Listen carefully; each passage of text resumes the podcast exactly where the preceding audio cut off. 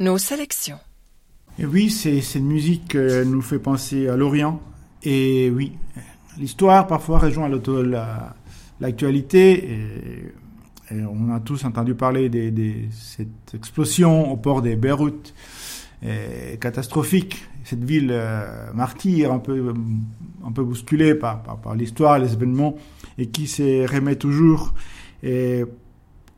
C'est pourquoi on va, on va faire une sélection qui va, nous parler pas seulement de, cette ville, de, Beyrouth, mais du Liban. C'est un pays euh, extraordinaire, riche, avec euh, d'ailleurs euh, une, grande quantité d'artistes, des poètes, des, des- d'écrivains, et des penseurs.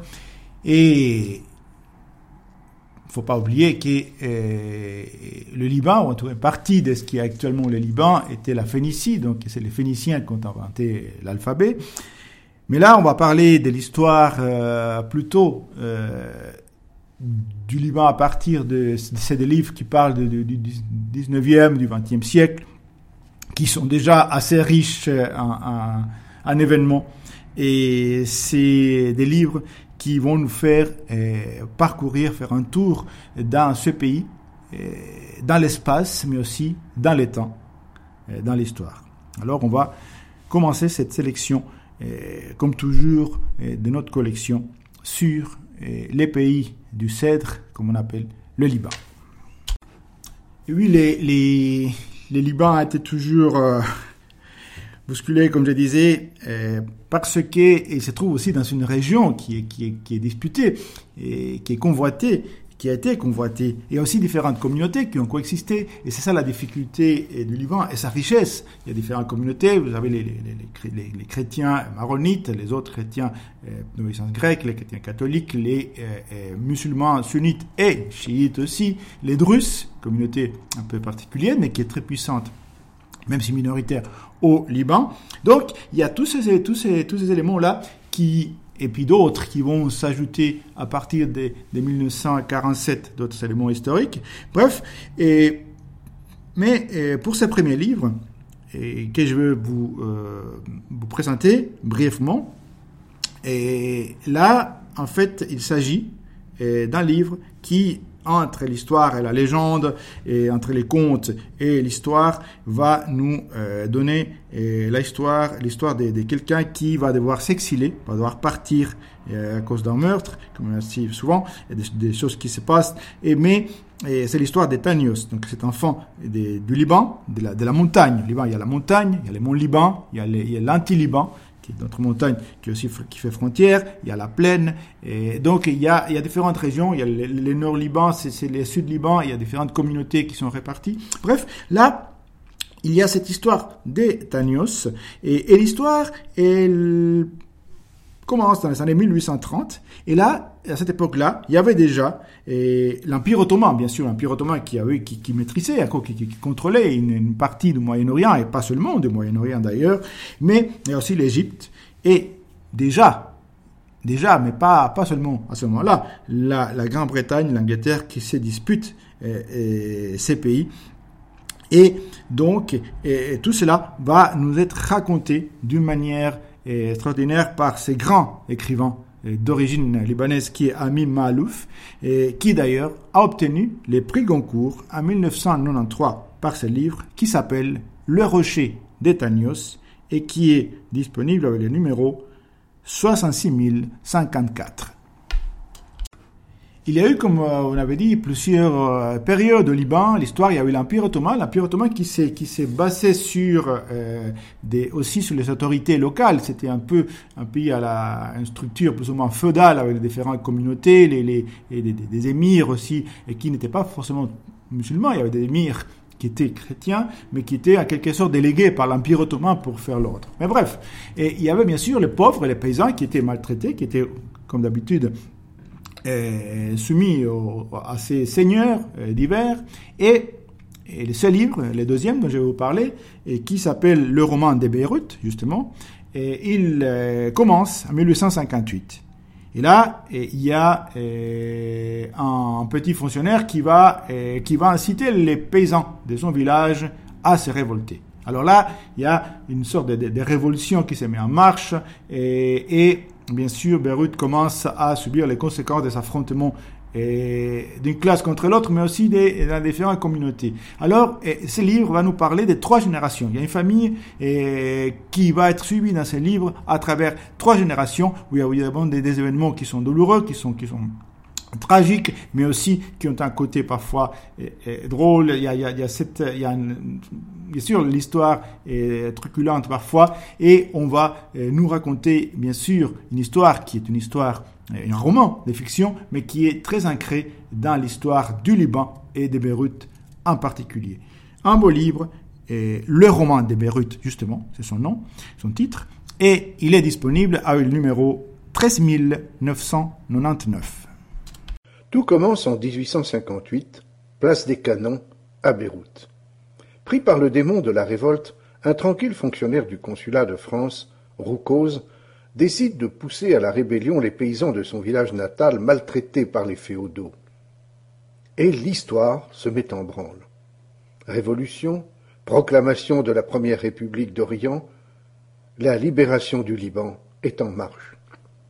Cette histoire aux multiples soubresauts la mythique Beyrouth en fut le cœur écartelé. Alexandre Najar nous l'a fait revivre à travers trois générations d'une famille libanaise. Histoire où la tragédie côtoie sans cesse le cocasse, magnifiée par la mémoire de Philippe, le vieux narrateur aveugle, dernier survivant des petits-fils de Roucose, qui se souvient tout haut pour nous. Combinant adroitement fiction et réalité, Alexandre Najar accomplit le rêve de son héros Philippe ressusciter Beyrouth, sa ville crucifiée, en donnant vie à ceux qui l'ont aimé. Et on continue à notre troisième ouvrage dans l'histoire du Liban du XIXe siècle, l'histoire riche. Il y a l'Empire ottoman, il y a les cavaliers, il y a, les, des affrontements, il y a Constantinople, Saint-Jean d'Acre qui est actuellement en Israël, et toute cette région. Et c'est à la période des pas seulement de, de l'émir Béchir de Shehab, Béchir Shehab, un émir donc, qui était délégué par l'Empire ottoman, et il faut savoir que c'est un émir qui était à l'origine musulman, mais qui s'est converti au, christianisme, qui est devenu euh, euh, maronite, et, donc comme je vous disais, il y avait des, des, émirs qui n'étaient pas forcément, comme on l'indique, euh, musulmans, mais qui étaient délégués au Liban, de par la structure et la particularité euh, de ces pays, et par l'Empire. Donc on suit dans ces romans l'histoire, les aventures de, de, du de Kérim, qui est un, cavalier, un chef de cavalerie de, de l'émir. Donc c'est un roman qui est un roman d'aventure, mais qui est un roman historique, bien documenté et, assez passionnant. Bien sûr, une histoire sentimentale qui se déroule au 19e siècle et qui nous est offert avec les numéros de notre collection 12054. En dépit de la sensibilité de son jeune frère, Georges Bass a tenu à lui donner une formation guerrière et en a fait un sabreur émérite, avec qui Kérim engage souvent des duels qui sollicitent toute sa concentration et qui finissent en éclats de rire. Le palais de Dominique à ressemble à la citadelle de son frère à Der el Kamar, sauf qu'il se situe au bord de la mer. Sa grande porte de bronze est surmontée d'une dalle en marbre gravée d'un lion. Dominique attend l'arrivée de son frère avec impatience. Georges Basse enlace son Benjamin tendrement et celui-ci donne à Kérim une tape dans le dos en guise de salut. Pas de duel aujourd'hui, fait-il en riant. Nous allons festoyer. Je ne peux pas risquer une éraflure le jour de mes fiançailles. Ma promise pourrait changer d'avis. Malgré toute la fascination que le Levant a exercée sur les explorateurs, peintres, poètes et écrivains qui le visitèrent et laissèrent le témoignage de leur séjour dans des œuvres riches et variées, le Liban des grands voyageurs du XIXe siècle n'avait pas encore son roman. Euh, qui dit Liban et Libanais dit souvent aussi exil. Euh, c'est un peuple qui, hum, un peu, dont les habitants se sont vus contraints parfois à partir euh, dans différentes régions du monde. Et ce roman dont je vais vous parler, et qui est le quatrième de notre sélection, et qui s'appelle La Maison Seydawi. C'est l'histoire d'une maison, mais c'est l'histoire aussi euh, d'une famille, c'est l'histoire d'un héritage. Et Fouad, qui est installé en France, et qui se considère français, mais d'origine libanaise, Et il va devoir, va devoir retourner pour vendre la maison familiale, il va devoir retourner à Beyrouth. Et là, l'histoire les rattrape en quelque sorte. Et ce livre va nous conduire, bien sûr, à Beyrouth, mais aussi à différentes régions du Liban, et région magnifique, région plus, plus, plus aride, et il va nous conduire à travers l'histoire de ces femmes, de la famille de ces femmes Seydawi, de ces femmes qui se sont imposées parce que justement, Là, en l'occurrence, il s'agit d'une famille d'origine maronite, chrétienne maronite, et qui va euh, donner lieu à euh, une lignée prestigieuse au Liban, et, Fouad, qui est héritier de, ces lignées, il va découvrir, ou découvrir plutôt les pays de ses ancêtres. Et, donc, c'est l'histoire de cette maison, c'est l'histoire de cette famille et, de, ces, de ces retrouvailles avec ses origines. Avec la maison Seydawi de Olga Loski, qui nous est présentée avec les numéros 20127. Euh, Dominant le port de Beyrouth, la maison Zeydaoui est le symbole d'une réussite, celle d'Evelyne, la paysanne maronite devenue par son mariage l'aïeule d'une prestigieuse lignée libanaise. Entre les murs de la demeure familiale, les générations se succèdent et se déchirent, au rythme des soubresauts que l'histoire impose aux rives du Levant.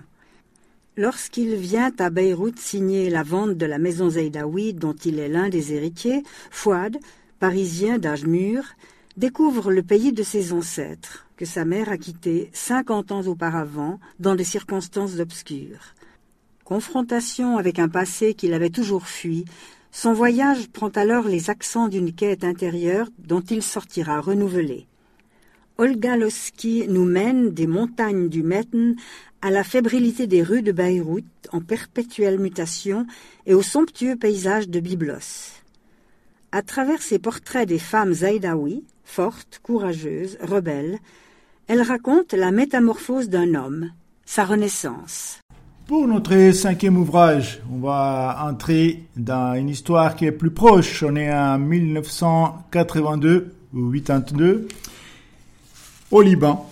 Et pour ceux qui connaissent un petit peu l'histoire, ils savent qu'en euh, 82, il y a eu mais c'est difficile de dire la guerre du Liban parce que la guerre, il y a eu les guerres du Liban. Mais en 82, il y a quand même quelque chose d'assez fort qui se passe, d'assez terrible. Mais ce livre, c'est d'abord, avant tout, l'histoire d'une amitié, mais aussi l'histoire d'un conflit. Un étudiant, un étudiant, un, narrateur qui est plutôt euh, une sensibilité, qui a plutôt une sensibilité de gauche, qui se sent proche de la cause palestinienne, et il se trouve que, que son ami, enfin, un ami proche, son meilleur ami, est, d'origine grecque, mais est aussi juif, et est aussi un, amateur de théâtre. Et il est très malade. Et il demande à son ami, c'est sa dernière volonté, de monter une pièce. Il n'a pas n'importe quelle pièce, Antigone, enfin pas l'Antigone classique, mais l'Antigone des gens à nuit. Et il la demande de la monter à Beyrouth avec comme euh, acteurs, comme comédiens, des comédiens qui viennent des différentes communautés. Donc, des chrétiens, des chrétiens de différentes communautés, dont les maronites, des chiites, sunnites, des palestiniens qui sont, bon, déjà, et, peuvent être euh, sunnites ou autres, mais des drusses. Et parce qu'il faut savoir deux petits mots et, qui suite aux événements de 1947 et autres, dont je ne vais pas faire euh, l'histoire en détail, car ce n'est pas le sujet, mais bref, il y a euh, des camps palestiniens qui ont commencé à se développer au Liban, et c'est le Liban qui va accueillir le plus grand nombre de Palestiniens. Avec la frontière, dans des régions à la frontière israélienne, mais aussi dans d'autres régions du Liban, ce qui va créer euh, une situation assez explosive. Et déjà, il y a les différentes communautés du Liban qui essayent de coexister et il y a aussi la, donnée, la, donne palestinienne qui va aussi, euh, disons, euh, rajouter un élément euh, des, tensions. Et donc, tout cela va conduire à, aux événements de 1982 assez terribles. Et donc, c'est à ce moment précis où la pièce de théâtre va être montée.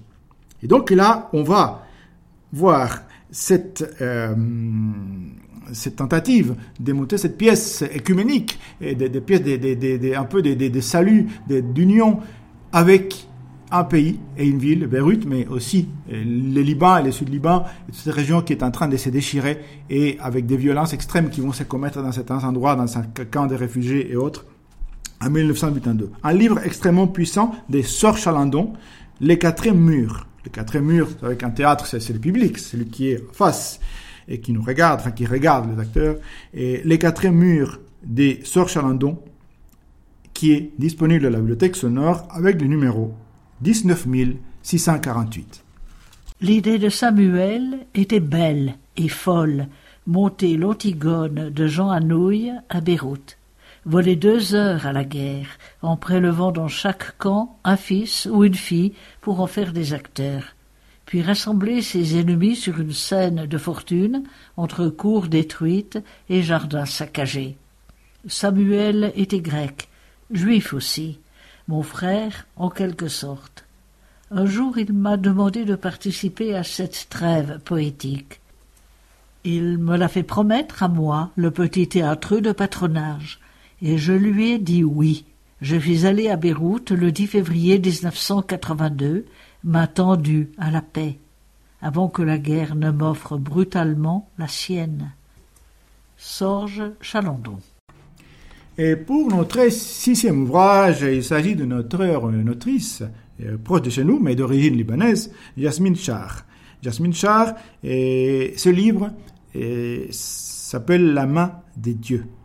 La main des dieux, et la main des dieux, mais qui parle d'une jeune fille, d'une jeune fille au Liban, d'une jeune fille qui est jeune, qui est une, adolescente, qui est en pleine guerre, en plein conflit, en pleine ligne de séparation. Euh, vous savez justement, hein, pendant la guerre des, 82, mais à d'autres moments aussi, les Libans, il y a eu une ligne de démarcation. Les, les, Libans, même Beyrouth a été coupé en deux.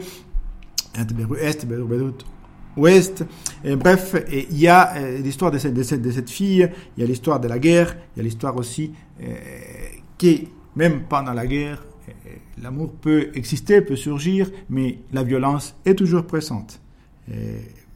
Donc, encore un livre sur les conflits, mais aussi un, livre sur les sentiments.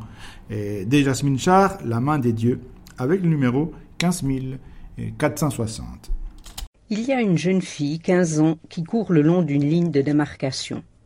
Il y a le Liban, ce pays depuis si longtemps en guerre qu'on oublie parfois que la guerre est là. Et puis dans la guerre, il y a l'amour. L'amour de la jeune fille, pur comme un diamant, pour le père, pour l'amant, pour la patrie. Grande absente, la mère ne sait rien de cet amour. Elle est partie sans laisser d'adresse. La jeune fille ne sait pas comment faire pour grandir là, tiraillée entre deux cultures, happée par la violence. Alors elle court. C'est l'histoire d'une fille en robe verte qui virevolte dans les ruines, qui se jette dans les bras d'un étranger, qui manie les armes comme elle respire. L'histoire d'une adolescente qui tombe et qui se relève toujours.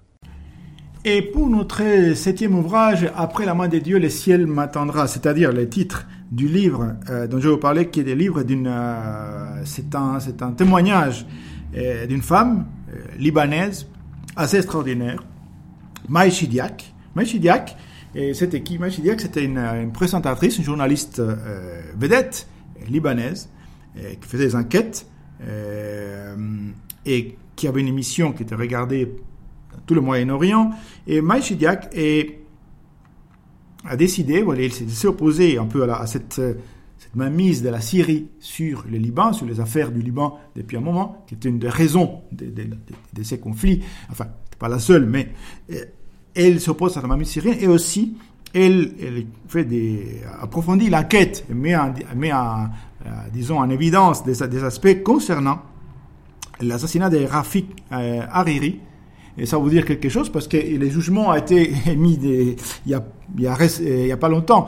Et euh, dans un des, des, procès et des enquêtes les plus chères de l'histoire probablement, et qui a duré assez longtemps, très longtemps. Bref, Maïchidiak, de par ses positions, est victime elle-même d'un attentat dans lequel elle va survivre, mais va perdre un bras, une jambe il va devoir être rapatrié, enfin envoyé à Paris pour être soigné et ça va être extrêmement dur. Elle va être opérée une vingtaine de fois et qu'est-ce qu'elle va faire après? Elle va retourner au Liban. Elle va retourner au Liban et va continuer à se battre pour la liberté d'expression. Donc ce livre raconte son combat de cette femme libanaise, Maï Shidiak. Le ciel m'attendra parce qu'elle avait encore des choses à dire et à faire. Donc le ciel m'attendra avec le numéro 14889. 25 septembre 2005. La présentatrice du journal télévisé et animatrice d'un des talk shows les plus populaires du Liban et du Moyen-Orient est victime d'un attentat à Younier, nord de Beyrouth, pour avoir osé défendre l'indépendance de son pays contre la mainmise syrienne et révéler ouvertement des éléments de l'enquête sur l'assassinat du Premier ministre Rafik Hariri et sur les douze attentats qui ont suivi. Amputée d'un bras et d'une jambe, opérée à vingt-six reprises, elle suit plusieurs mois de rééducation en France avant de rentrer dans son pays le 11 juillet 2006. Elle y est accueillie comme une martyre, une héroïne, une reine. Une fête de courte durée, car le lendemain, la guerre entre Israël et le Hezbollah est déclenchée. Liban au destin tragique si semblable à sa vie, Meïchidiak nous raconte son combat, celui d'une femme devenue un symbole de la liberté d'expression dans le monde. Grandie par l'épreuve, celle qui s'est promis d'être la voix des martyrs de la liberté, présente à nouveau le journal télévisé, anime des émissions politiques, donne des cours à l'université, farouchement décidée à écrire son histoire. Sa vie est plus urgente que jamais. Le ciel l'attendra. Pour ce huitième et avant-dernier ouvrage, je vais vous parler brièvement, enfin, ça fait partie de notre sélection, d'un livre d'une euh, aussi une femme intellectuelle libanaise d'expression française qui s'appelle Dominique Aidé, de la famille Aidé, famille euh, puissante euh, connue au Liban. Et, ces livres, c'est un sorte de roman, s'appelle Lettres posthumes, dans lesquelles monsieur va, avoir un regard désabusé sur, sur, les, sur le Liban et sur Beyrouth, et un peu amer, un peu acide, évidemment, compte tenu de tous les événements qui se passent. Dominique Aidé, qui est une femme très engagée et dans la politique, mais qui était aussi critique littéraire et une intellectuelle euh, intégrale. Et donc, Lettres posthumes euh, nous est euh, présentée avec le numéro 12041. Toujours est-il qu'il régnait un charme fou dans ces grands cafés vitrés où les futures victimes ou recrues de la guerre n'étaient alors qu'une bande de rêveurs fanatiques, fumant le narguilé autour d'un vieux compteur qui tapait le sol avec sa canne pour annoncer le rebondissement de l'action. Est-ce un hasard si le plus vieux des Hakawati, le dernier des magiciens du café au vert, mourut quelques mois avant le début de la guerre? J'y voyais pour ma part la fin symbolique d'un monde dont l'histoire devenait proprement ineffable. C'était un monde de personnages qui naviguaient entre le rêve et la réalité. C'était l'illustration, ou plutôt le compte-rendu par l'image, d'un pays flottant, qui circulait comme la rumeur de bouche à oreille. C'était donc la fumée d'un pays qui allait prendre feu. Et si j'accorde tant d'importance à cette poignée de conteurs populaires, c'est qu'ils exerçaient, mieux que personne, ce pouvoir si fabuleux de l'imaginaire, quand il n'est pas le domaine réservé de nos fantasmes, mais la forme accomplie de nos pressentiments. Dominique Aidé. Et les Libanais ne s'exilent pas seulement en France. Là, euh, pour ces neuvième et dernier ouvrage de notre sélection, qui est un livre plus récent, et on va, on va voir l'histoire d'un jeune euh, d'origine libanaise, mais qui est réfugié en Allemagne. Il s'appelle Pierre Jaraouan. Euh, d'ailleurs, il, est aussi slameur euh, là-bas en Allemagne. Et le livre s'appelle Tant qu'il y aura des cèdres. Bien sûr, le Liban est connu aussi comme le pays des cèdres. Il y a ces fameux cèdres du Liban. Vous savez que même, euh, si on parle dans l'histoire biblique, Salomon a, fait venir des cèdres du Liban et même l'architecte du temple de Jérusalem, Hiram, et donc, entre autres, avec des cèdres du Liban. Bref, les cèdres, euh, tant qu'il y aura des cèdres, c'est les titres de ces romans dans lesquels Samir, qui est, qui est le personnage dont on parle, et qui est donc euh, descendant d'une famille, enfin qui les parents carrément, et sont euh, partis en Allemagne pour fuir la guerre du Liban, l'une des guerres du Liban. Et en fait, un jour, un jour, le père de Samir disparaît. Sans laisser des traces, on ne sait pas qu'est-ce qui s'est passé. Est-ce qu'il est retourné au Liban? Est-ce qu'il Qu'est-ce s'est-il passé dans la vie de son père? Et pour lui, c'est une, une, déchirure. Et donc Samir veut savoir ce qui se passe. Et pour cela, Samir va, va entreprendre à l'envers le voyage de ses parents et va retourner au Liban pour essayer de retrouver ses origines, pour essayer de trouver eh, les raisons de la disparition de son père et aussi connaître l'histoire et la vie de son pays, le Liban. Donc, un beau livre aussi, des Pierre Jaragon, tant qu'il y aura des cèdres qui nous est présenté avec le numéro 68015. Voilà une sélection sur les Liban, ces pays euh, du Proche-Orient, euh, bousculés, bouleversés, mais tellement beaux et touchants, avec tellement d'écrivains euh, extraordinaires et une vie, une histoire qui est un peu une sorte de, métaphore de, l'histoire du monde et bien sûr un peuple qui est à l'origine en quelque sorte de notre culture puisque c'est les Phéniciens qui ont inventé l'alphabet comme tu disais. Voilà notre sélection et je vous souhaite bonne écoute et bonne fin de l'été. Après avoir fui le Liban, les parents de Samir se réfugient en Allemagne où ils fondent une famille soudée autour de la personnalité solaire de Brahim, le père. Des années plus tard, ce dernier disparaît sans explication, pulvérisant leur bonheur. Samir a huit ans et cet abandon ouvre un gouffre qu'il ne parvient plus à refermer. Pour sortir de l'impasse, il n'a d'autre choix que de se lancer sur la piste du fantôme et se rend à Beyrouth, berceau des contes de son enfance, pour dénicher les indices disséminés à l'ombre des cèdres. Voyage initiatique palpitant, tant qu'il y aura des cèdres, révèle la beauté d'un pays qu'aucune cicatrice ne peut altérer. À travers cette quête éperdue de vérité, se dessine le portrait d'une famille d'exilés déchirés entre secrets et remords, fête et nostalgie.